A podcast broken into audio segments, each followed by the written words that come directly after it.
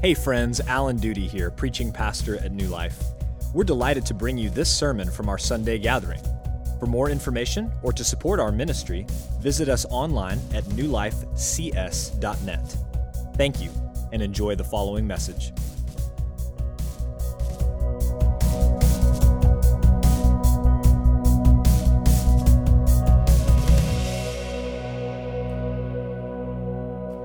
Exactly 10 years ago, the movie War Horse was nominated for six Academy Awards, including Best Picture.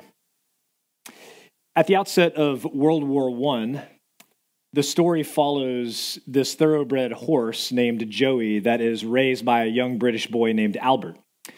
And Joey is sold to the British Army. And in his first action after training, he participates in a cavalry charge against this German encampment. And the charge begins really well. The British soldiers are cutting through the camp, and, and it looks like they're going to win the battle. But then a lot of the German soldiers are able to escape and sprint to the edge of the woods where they've dug these bunkers that are equipped with the newest technology machine guns. And the rest of that scene, it cuts back and forth between the charging British officers who have no option to retreat and the riderless horses running past the machine gun nests into the woods. It's very powerful. World War I was the turning point in military technology. Horses and swords and hunting rifles were simply no match for machine guns and mortars and tanks. Ever since the Garden of Eden, we have been in a spiritual war. And the war isn't against flesh and blood. The war can't be fought or won with the weapons of this world. Paul understood this. And so when his ministry came under attack in Corinth, he knew the kind of battle that he was fighting, and he knew the weapons that he needed to win it. So, what we're going to learn today is that to win a spiritual war, we must fight with God's weapons. Before we jump into 2 Corinthians 10, we need to take a few minutes to reorient ourselves and get our bearings because we've spent the last six weeks studying Ecclesiastes and sleeping and eating holiday food. You know what I mean. The first week of Christmas, it's like, look at all these desserts. And then when they're still left last week, you're like, I'll finish the pie. So we haven't been in this messy church series through the book of Second Corinthians in a little while, and so I just want to reorient us now. So Paul came to Corinth, this narrow isthmus on Greece, uh, in the early 50s AD. And he preached the gospel and he established a church there. He was there for about 18 months.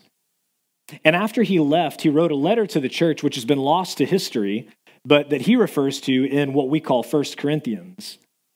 And in that time frame, he found out that there was some problems in the church, and that's what prompted him to write what we call 1 Corinthians. Well, sometime after that, Paul went back to Corinth. He makes a visit, and he refers to this visit in his second letter to the Corinthians that we have in our Bibles, and he calls it his painful visit. Apparently, there was a number of people there who had rejected him, had rejected his teaching, and were close to rejecting the message of the gospel that he brought with him. So he then writes what he calls in 2 Corinthians his severe letter. It's a letter that apparently is rebuking them for rejecting his ministry and especially the message that he is proclaiming. And then he's wondering how they are going to receive that letter. And so he sends some of his associates to Corinth and he finds out that most of the church has repented, but there are still a few people in the church that are leading an opposition against them. And that's what spurs him to write what we call Second Corinthians. And he writes this letter to defend his apostleship and ministry and message. And it's understandably a very emotional letter because Paul was being questioned and attacked by some of the people that he had loved and served and cared for so faithfully. So before the holidays, we went through chapters 8 and 9, and Paul in those chapters is encouraging the Corinthians to give cheerfully and generously to relieve the suffering and struggling saints back in Jerusalem who were dealing with not just persecution because of their Christian faith, but also the effects of a famine. And so Paul gets back to the main theme of the letter here in chapter 10, and he begins by addressing the charge that he was tough in his letters, but that he was weak in person. Now, that's a pretty serious charge. I mean, what do you think when you think of those kinds of people who exist today? People who are tough behind a keyboard, but if you confront them face to face about what they've written, they wither right in front of you. Uh, what kinds of words come to mind? Coward, hypocrite, bully, I mean, all of those and others are appropriate for that kind of person. And Paul was being accused of being that type of person. Somebody who acted tough when writing letters from hundreds of miles away, but who wasn't tough at all in person. And so, what Paul does is he begins by calling to their remembrance the character of Jesus Christ. How does Jesus describe himself? Take a look at Matthew 11. He says, Take my yoke upon you and learn from me, for I am gentle and lowly in heart, and you will find rest for your souls. Jesus wasn't afraid to confront religious hypocrites. He wasn't afraid to speak truth to powerful people. He wasn't afraid to walk into the temple and flip tables over. Jesus was not weak, not in the least.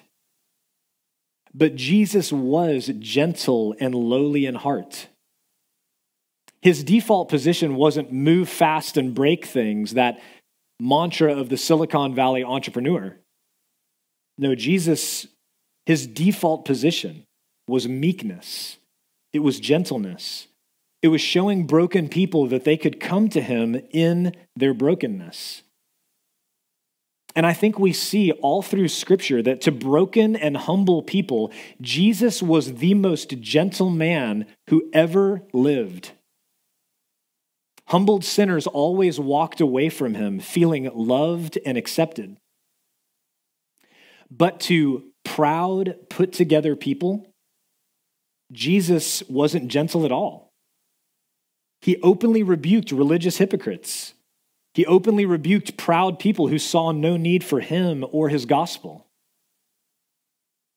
And what Paul is saying at the outset of this chapter is guys, I'm not being a hypocrite.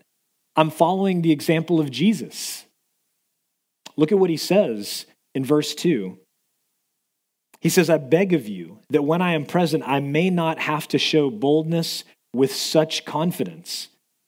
He says, I'm not afraid to come there and flip over some tables but that's not what I want to do. Paul dealt with them as a good father. And you think about the characteristics of a good father. What is a good father's ordinary disposition towards his children? It's one of gentleness, it's one of meekness.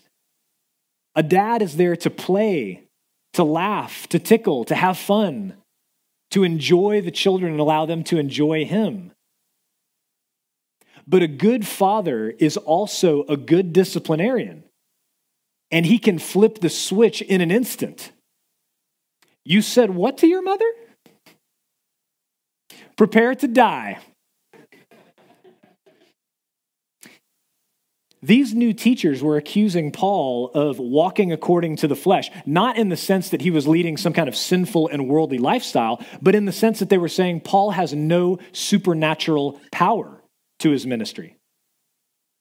They were looking at their soaring oratory and their very public use of their spiritual gifts, and they were telling people this is the evidence that we have God's approval.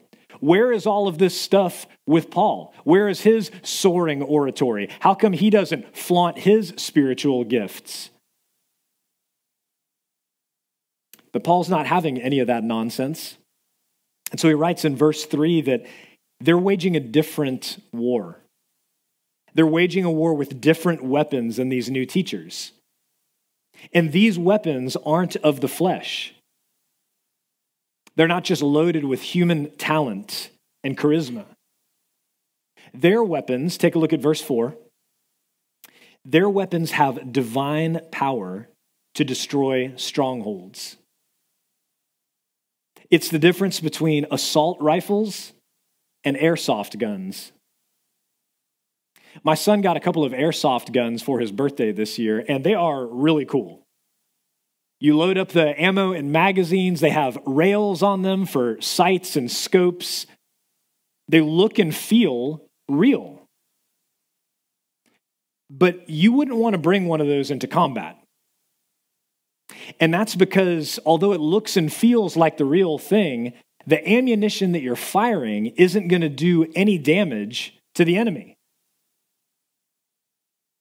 Paul's saying that they are firing live bullets, real bullets, because the weapons that they're using aren't the weapons of the world. They're not the weapons of natural charisma and talent. They're not the weapons of appearance. They're the weapons of prayer and the Word of God and holy lives whose witness cannot be contradicted. Those are the spiritual weapons that they're fighting with. Look at verse 5. He says, Their weapons destroy arguments and every lofty opinion raised against the knowledge of God, and take every thought captive to obey Christ. See, their weapons take down all of the theological and moral and philosophical and scientific objections to the Christian faith. They make war against every ungodly idea and they take it as a prisoner of war for Jesus Christ. They're ready to do battle in the spirit for the souls of men and women and children.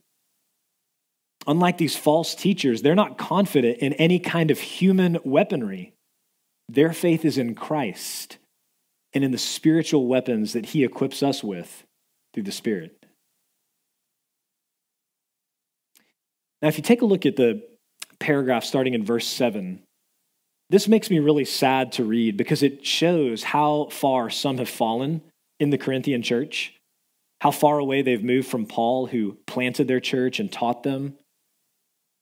With seemingly no gratitude for his sacrifice, his tireless labor among them, the fact that he planted their church, they've moved on from him and they're listening to these new teachers. So Paul tells them in verse 7 you guys need to stop judging by mere outward appearance. Look at the evidence, look at the fruit in our lives. If these people who are now among you are believers, great, but so are we. Don't forget, we're the ones who brought the gospel to you to begin with. So he says, Listen, if I drop the name of my friend and my Lord and Savior, Jesus Christ, to defend my ministry, I'm not going to apologize for that. I'm not ashamed of the gospel or of my commission to preach it. But look what he says. He says in verse 8, My authority isn't for destroying you, it's not for tearing you down.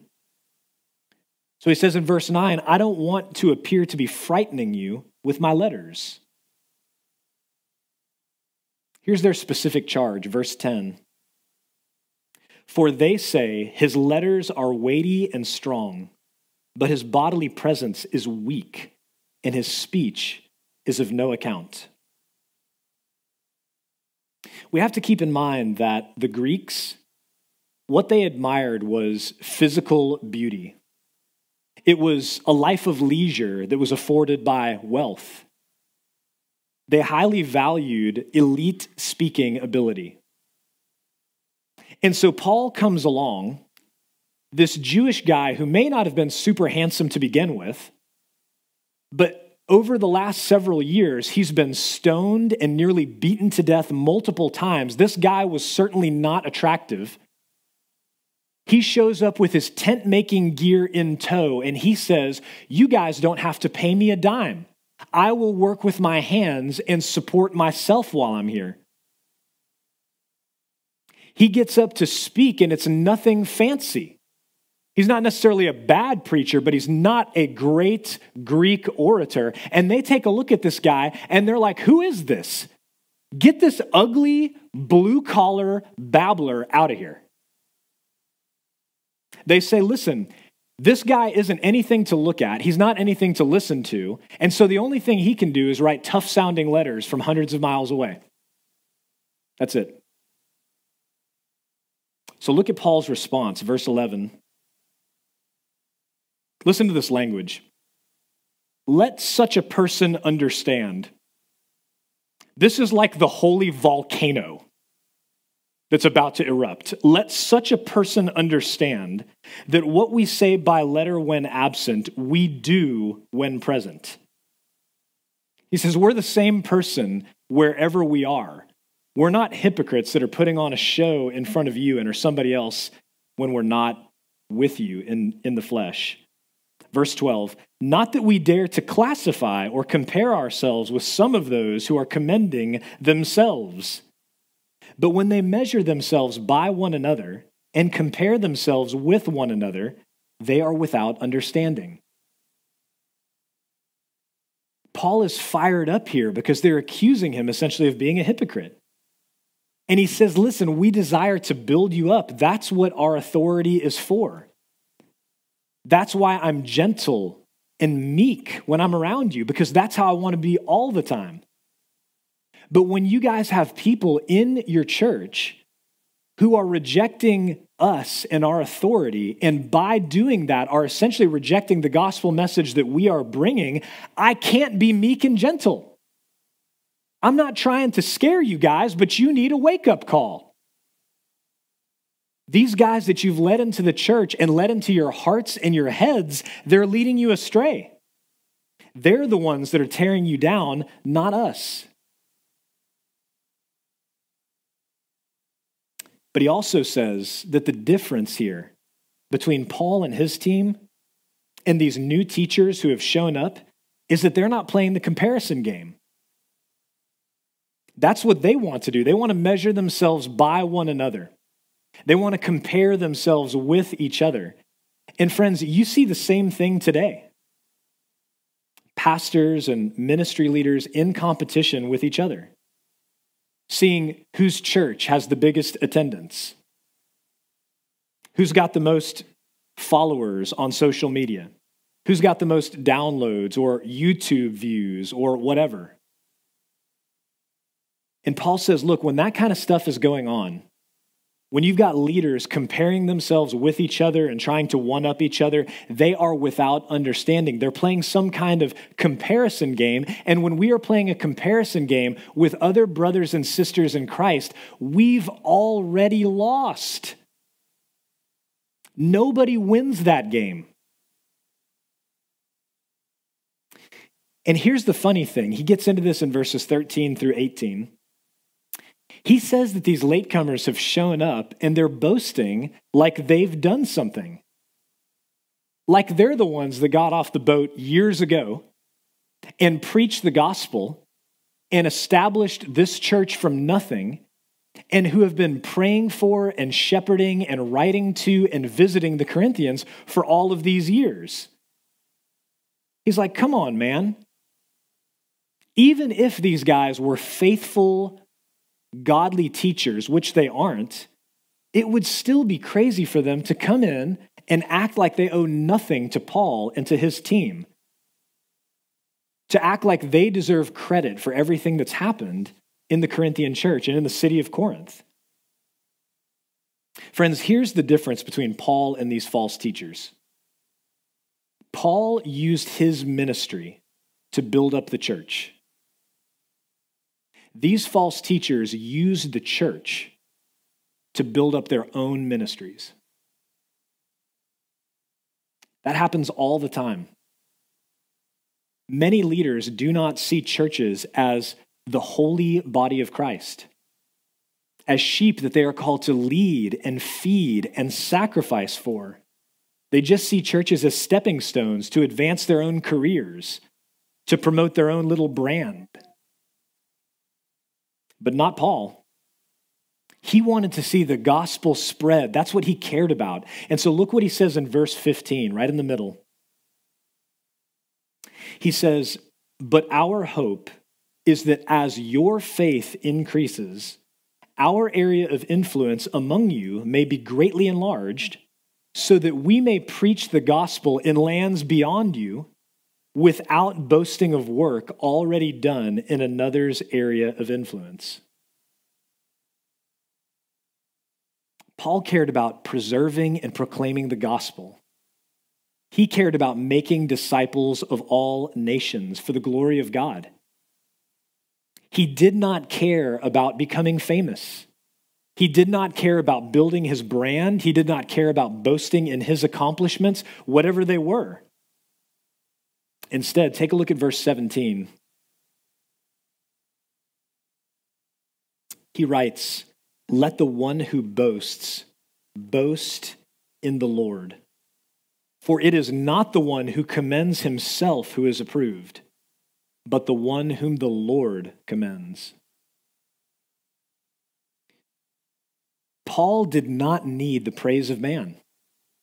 That's not what he was after. He was after God's approval.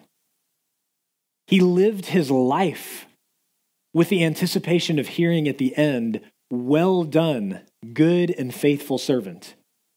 That is what Paul cared about. Friends, you can commend yourself all day long. You can tell yourself that you're doing great and that you're leading a great life and you've got nothing to be ashamed of. But it does not matter at all what you think about your life. You can post things on social media. You can have 200 people tell you how great you are, how wonderful you are, how they want to be like you and emulate you, and you're beautiful and you're the best. And you know what? It doesn't matter at all what other people think about your life. The only thing that matters is what Jesus thinks about your life. The only assessment that matters is Jesus' assessment of your life. Remember what Paul said back in verse 12. Take a look there again. But when they measure themselves by one another, just think about the social media world right now. When they measure themselves by one another and compare themselves with one another, they are without understanding. Friends, let's not be like those who are without understanding. Like those who believe that what really matters is what we think of ourselves or what other people think about us. Because the only approval that really matters is God's. Brothers and sisters, we are in the middle of a spiritual war. And one of Satan's greatest strategies is to make us forget that truth. It's to distract us, to make us think that the real war is for self esteem. The real war is for the praise of men or for who gets credit for something. But it's not. The real war is a battle for hearts and minds and souls that are eternal. That's the real battle. And some of us have lost sight of that we have laid down the spiritual weapons of prayer and the Word of God. And we have picked up the airsoft guns of self help and self medication. All that glitters isn't gold. Just because somebody has a big church, a big ministry, a big platform, just because they have a book deal and a lot of followers, just because they're wealthy or handsome or can say things well does not mean that they're telling us the truth. And it doesn't mean that they have God's approval. So let's make sure that we don't get sucked in. Let's do our best to make sure that we don't allow each other to get sucked into believing the lie that just because something is wrapped up in pretty packaging, it's good and true and has the approval of God.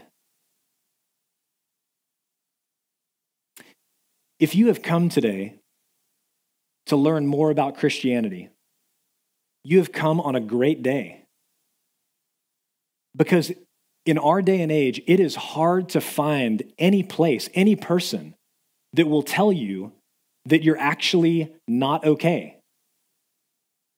Even though there are real spiritual beings who want to do everything that they can to convince you that you are okay.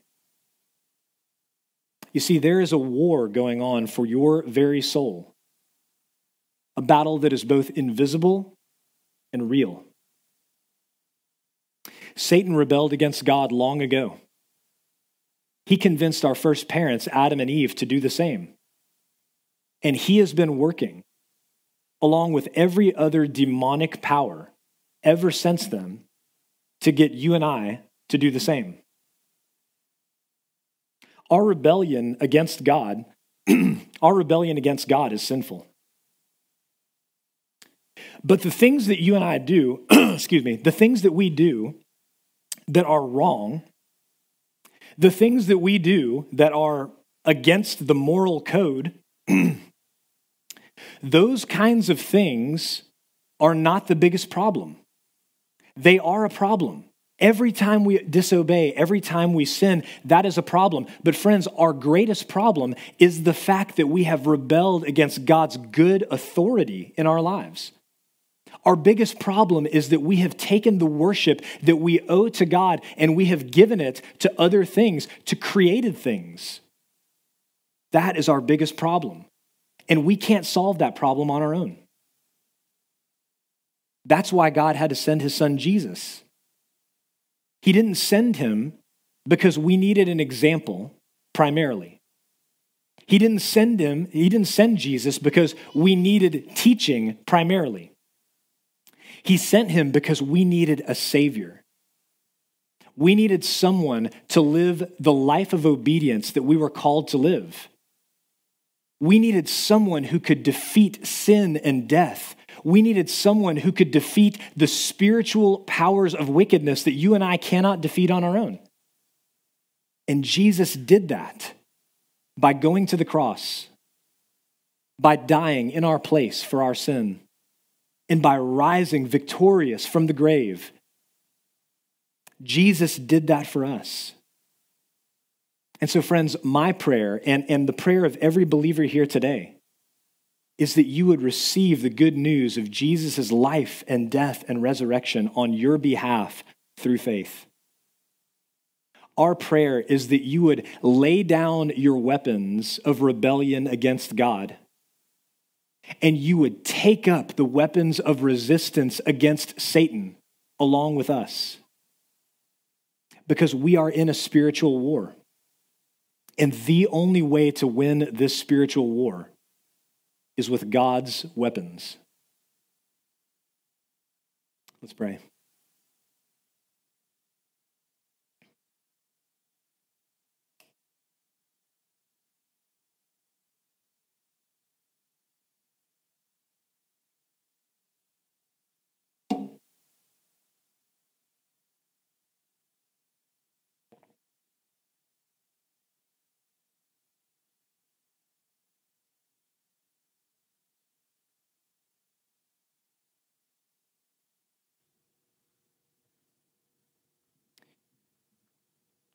Our Holy Father.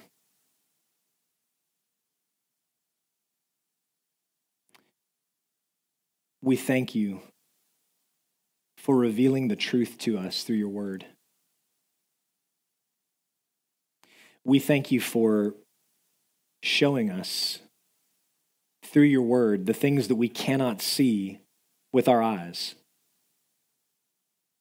the things that we cannot hope to understand simply with our own mental resources. God, I pray that we would become aware or, or freshly aware that we are in the midst of a spiritual war.